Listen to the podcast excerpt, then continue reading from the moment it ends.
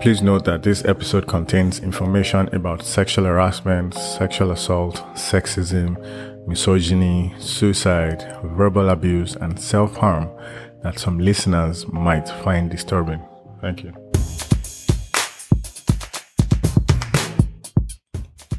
Hello and welcome to episode 46 of the Bid Picture podcast. I'm your host, Bidemi Ologunde. Today on the show, I'll be discussing an article that was recently published where a software engineer talked about sexism and the often toxic workplace environments within the tech industry. I would also be talking about a recent study that showed that job applicants with distinctively black names are less likely to get callbacks and interviews. Thank you for your time. Let's get to it. So, Emily Kager, K A G E R, is a senior mobile Android engineer at Uber in San Francisco. She's originally from Lancaster in Pennsylvania. And in her free time, she's usually hiking, biking, running, skiing, climbing, or hanging out with her two dogs.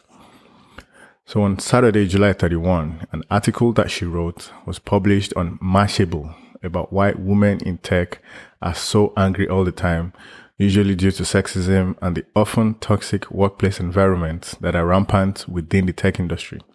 So the link to that article is in the show notes for this episode. So like I described earlier, Emily works in tech specifically as a software engineer.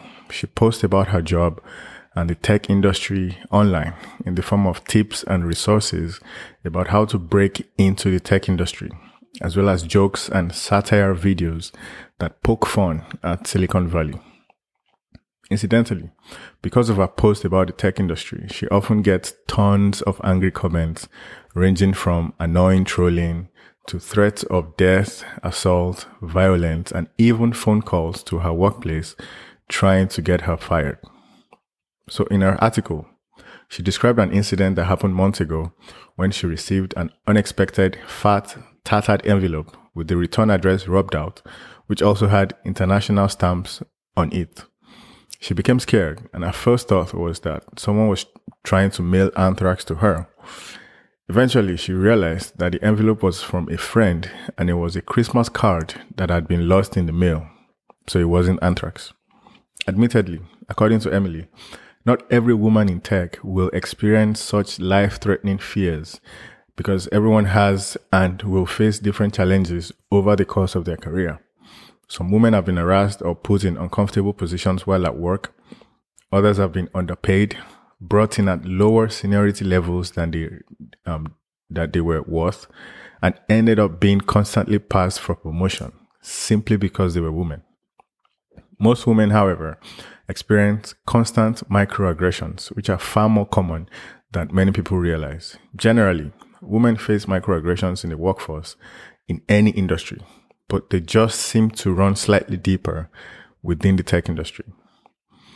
So Emily mentioned that whenever she shared her stories in public forums, she gets responses along the lines of, quote, you women are always angry about something, or that women should not complain because they are well paid within the tech industry, as if any amount of salary could justify misogyny, sexism, harassment, and so on.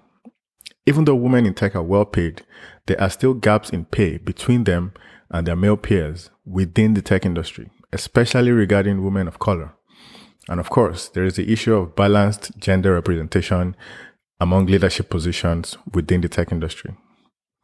So even the small gains that women make in representation tend to feel like one step forward, two or three steps backwards Women still cannot be too aggressive. They cannot be too bossy. They cannot be too friendly. Heck, they can't even be seen as not friendly enough. Otherwise, they risk stalling their own career progression. Those who advocate for equal pay get labeled as problematic and speaking up against harassment has gotten some women ostracized in the tech industry or even taken to court by their employers due to something about them breaking strict non-disclosure agreements, NDAs. According to Emily, despite many women braving the consequences and speaking up to share their experiences publicly while risking exposing themselves to more abuse in the process, a lot of men still act surprised by each and every story that come out at this point almost every week. When she shared the anonymous threats of assault, graphic violent imagery, and the sexualizing post about her during a particularly bad week, a male peer replied to her that he knew how she felt because someone had called him a moron during a political back and forth on Twitter earlier. Seriously. But those two things cannot possibly be comparable on any level. So someone called a guy a moron because he was arguing with someone else about politics on Twitter. And you want to compare that with someone threatening a woman with assault, graphic violence, and even sexualizing her because she talked about what she experienced at work. I mean, I don't I don't think those two things are comparable. So on Tuesday, July 20, report came out that labor regulators in California have filed a lawsuit against the video game giant Activision Blizzard over allegations that the company systemically discriminated against female employees and failed to address a pervasive frat boy workplace culture that has led multiple women to quit and may have even contributed to one female employee's suicide. The California Department of Fair Employment and Housing filed a 29 page Civil Rights and Equal Pay Act complaint in the Los Angeles Superior um, County Superior Court. The lawsuit alleged that Activision Blizzard created a breeding ground for harassment and discrimination by ignoring inappropriate workplace behavior and relegating women to low ranking jobs with lower salaries than their male peers. Inside the highly successful video game company, women allegedly suffered relentless harassment and endured heavier scrutiny than their male colleagues. According to the lawsuit, men could proudly come into work hungover after nights of heavy drinking and then play video games on the clock, while women were scolded for taking quick walks during breaks or leaving work briefly to pick up their children from daycare. Male workers allegedly commandeered lactation rooms to hold meetings and then therefore kicking nursing mothers out of the designated spaces that had been set aside for pumping breast milk. And women had to listen to their male colleagues engage in banter about their sexual encounters, talk openly about female bodies, and even joke about rape. Meanwhile, women were offered lower starting wages, fewer promotions, and less access to top leadership roles within the company. Few women who reach higher salary roles, um, higher roles earn less salary, um, they earn less incentive pay, and they even have um, less total compensation than their male peers in the same leadership roles. The lawsuit also claimed that black women were micromanaged and forced to justify short breaks and requests for time off, while no other workers were required to do so. The lawsuit added that black women at the company were singled out for their body language and scolded for asking for help when other employees did not receive similar treatment. California labor regulators also accused the company of making hiring decisions based on women's looks. In one instance, um, in one instance that the lawsuit described as particularly tragic, a woman who worked for Activision Blizzard killed herself while on a business trip with a male supervisor with whom she had been having a sexual relationship. The lawsuit claimed that the woman's colleagues passed around photos of her naked body at a holiday party before her death. So the following day, on Wednesday, July 21, Activision Blizzard described the lawsuit as distorted and in many cases false. The company said it was disappointed that state regulators had not worked with them in a good faith effort to investigate and resolve the complaints before resorting to a lawsuit. The company said they had recently amplified channels to report violations and introduced a new team dedicated to investigating complaints. And then employees are required to undergo regular anti-harassment training. The company said the state regulatory agency is mischaracterizing the company's current work culture and overlooking the several steps that its leaders have taken to mitigate discrimination and sexual harassment within its ranks. So after the statement from Activision Blizzard denying the accusations, which the CEO later described as tone deaf, employees organized a walkout. According to Emily, as she was reading through the lengthy list of allegations in the complaint, she was disgusted but not surprised. One of her friends avoided reading the account altogether because she could not handle it emotionally. So to wrap up this segment of the episode, a lot of men would like to help fight these gender and sexism issues that are plaguing the tech workplace in general, but they are not sure how. In her article on Mashable, Emily laid out some actionable things that can be done to help on a smaller scale. So the first one is to call out bad behavior that you see or hear about, even when it's uncomfortable to do so. I would add that especially when it's uncomfortable to do so, that's when you should make sure you call out those bad behaviors. Second is to help to report offenders. So some people may not be um, bold enough to go forward and make a report, but if you're aware of the situation, the least you can do is help them, assist them. If they would like to make it anonymous, but they don't know how to go about it, and you know how to create um, a, a temporary email, for example, then you can assist in that way. Help them create a temporary email account set up a VPN connection so that nothing is traced back to them as the source of this um, report. Third is to give credit to and call out the great work that you see from the women you work with. This is not done enough. A lot of women do great work. A lot of women actually have good ideas, but then some, some men in the, the team or in the company would steal that idea as if it's their own and then present it without giving credit to where they heard the idea from first. Next is to offer to disclose and share your compensation packages to help your fellow women in tech know their worth. So many people don't necessarily talk about salaries and compensations, but this might be the first step in actually making sure that women are compensated fairly.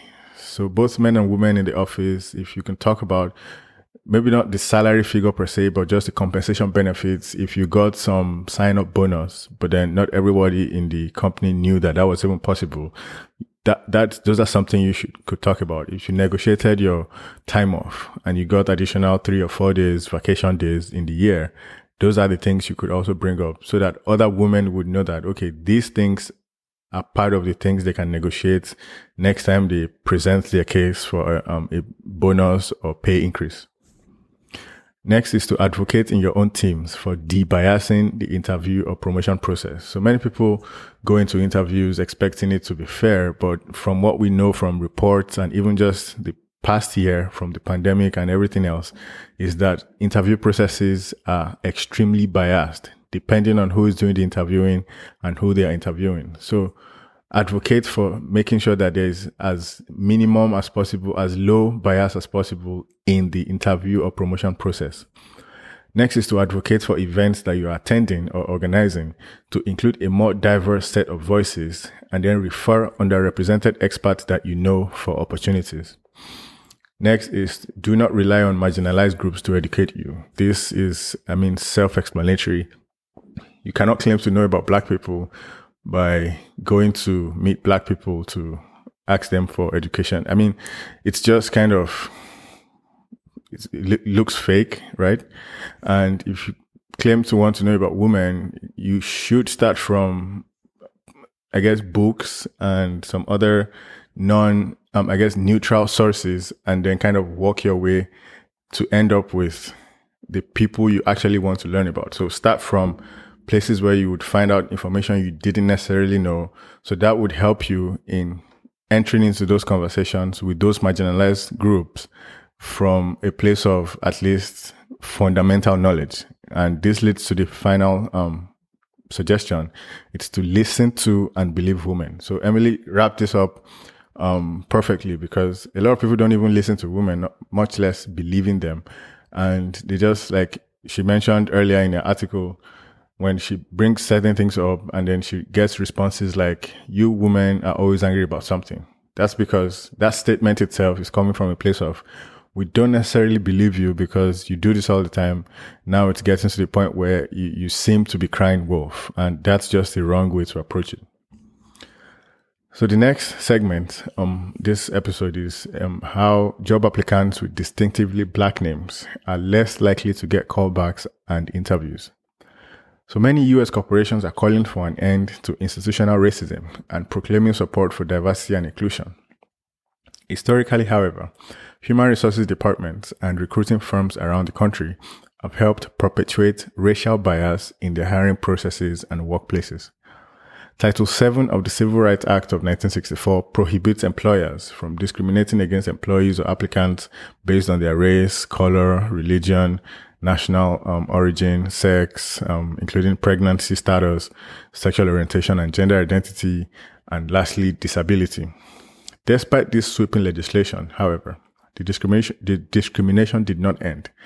Explicit bias became implicit and racial slurs became code words. For example, the word thug is now being used increasingly to mean to, or to refer to black men. For decades, studies have found that ethnic minorities receive fewer responses to job applications, even when they have comparable qualifications to white people, and race-based legal complaints filed with the Equal Employment Opportunity Commission continue rapidly even up till this present day. It is important to be constantly reminded that racist policies did not end with the civil rights movement.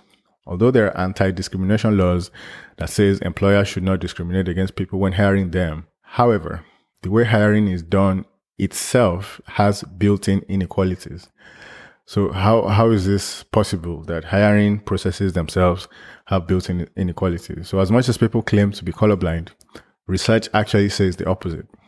Ethnic minorities have to complete 50% more applications on average to get invited for a job interview when compared with candidates in the majority. And applicants with distinctively black names have a lesser chance of being contacted for an interview compared to employees with white names. Recently, researchers at the University of Chicago and University of California, Berkeley submitted more than 83,000 entry level job applications to 108 Fortune 500 companies in the US. What they found was that applicants with black names had a 2.1% less chance of getting contacted um, for a callback. The National Bureau of Economic Research published a working paper on this study, noting that 7% of all jobs included in the experiment discriminated against black names, but that number jumped to 20% when looking at the 23 companies that the researchers reliably labeled as engaged in racial discrimination. The companies that ranked in the top fifth of the study for racial discrimination were responsible for nearly half of the incidents of lost contacts to black applicants. So they conveniently lost the contacts of black applicants so that they could justify the fact that they didn't call them back for um, a second interview or for um, a for consideration, basically. In recent years, a handful of Fortune 500 companies have been hit with lawsuits for breaking civil rights laws. Google, Target, Coca-Cola, Fox News, and more have all paid out millions of dollars in settlements over accusations of discrimination against employees and companies including Amazon, Facebook, Morgan Stanley, and McDonald's have all been accused of racially discriminatory behavior. According to a 2018 study by the Bureau of Labor Statistics, Black Americans are severely underrepresented in higher paying corporate jobs. Similarly, white Americans outrank Hispanics in management, professional, and related occupations. Asian Americans were the only ethnic group with a higher share of jobs in that category than white workers. So all this discrimination also happened around the world, not just in the US, where more explicit ethnic cues about one's appearance, such as photos attached to resumes, are common. So there's a preference for light-skinned applicants over dark-skinned applicants, even among darker-skinned recruiters. So while photos and resumes are less common in the US, that does not eliminate unconscious bias from the hiring process since 84% of organizations say they use social media to pre-screen candidates. So out um, in the world, except the US, most companies they, they have this thing, it's like a norm where you put your picture on your resume and then you apply to whatever position you're applying to. So all of that happened happened outside the US. And we've seen studies on studies that show that there is a preference for lighter skinned applicants, even among darker skinned recruiters. But in the US, we don't do that because no one puts their pictures on resumes. However, when employees or potential employees apply to a job, you see instances where the recruiters then go on their LinkedIn or other social media profile to see this person, who this person is, what kind of things they do. And they have these LinkedIn profiles where even if your account is um, set to certain privacy settings, recruiters can still see everything on your profile. So I mean, they use this frequently. I personally know that they use this frequently and then they make decisions based on what they see on your um, social media profile, which at that point is, at that point is becoming even more important than what's actually on your resume. Beyond explicit cues like names and photos, there are also implicit markers as well, such as affiliations with sociocultural groups that could trigger discrimination, even from recruiters who say work experience is the most important section of your resume. This is particularly due to a lack of diversity within HR departments themselves, where 11.1% of HR managers are black and 10.1% are Hispanic or Latino, which are not commensurate to their respective shares of the US population. There are definitely way more than 11% um, black Americans in the US, and there are definitely way, way more than 10.1% of Hispanics or Latinos in the US. To avoid discrimination, some minority applicants have taken to whitening their resumes by removing ethnic details or anglicizing their names. I have friends who anglicize their names to make it less obvious that they are not black or Hispanic or Asian. Research suggests that this tactic actually works to a certain degree. In one study, 25% of black candidates with a whitened resume got a callback, compared to 10% of those who left ethnic details intact. Similar results were found for Asian Americans, where 21% of whitened resumes got callbacks, while 11.5% of those with ethnic details intact did not. Candidates are half as likely to whiten their resumes when they see pro diversity language in the job description. Even though companies that promote diversity and inclusion in their job listings have the same rate of discrimination as companies that do not include such language. Apparently, bias goes beyond race and gender. Some researchers have found that age based stereotypes decrease the willingness to hire job candidates. Age can be implicitly communicated in the skills, professional memberships, and other sections of a resume.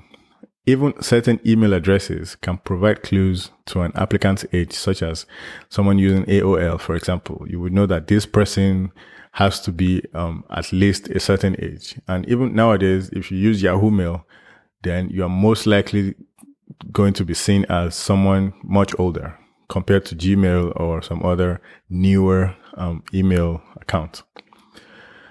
Other discriminatory practices in hiring are structural. For example, the employee referral process perpetuates inequality and racial homogeneity in the workplace. When a predominantly white workforce uses employee referrals, they will most likely bring in other white people. Referrals would have been great if everyone interacted with everyone else, but that is not the case because our neighborhoods are segregated, our schools are segregated, and most people tend to only interact with the people who look mostly like them. In addition, discrimination does not end after getting the job. Black employees are frequently judged and exploited based on their skin color, even within well-meaning organizations, whether um, they are dealing with repeated slights from their colleagues or being singled out by their boss to solve racial injustice in the workplace. Workplace discrimination is no longer explicit as it was in the 1950s, which makes it harder to prove.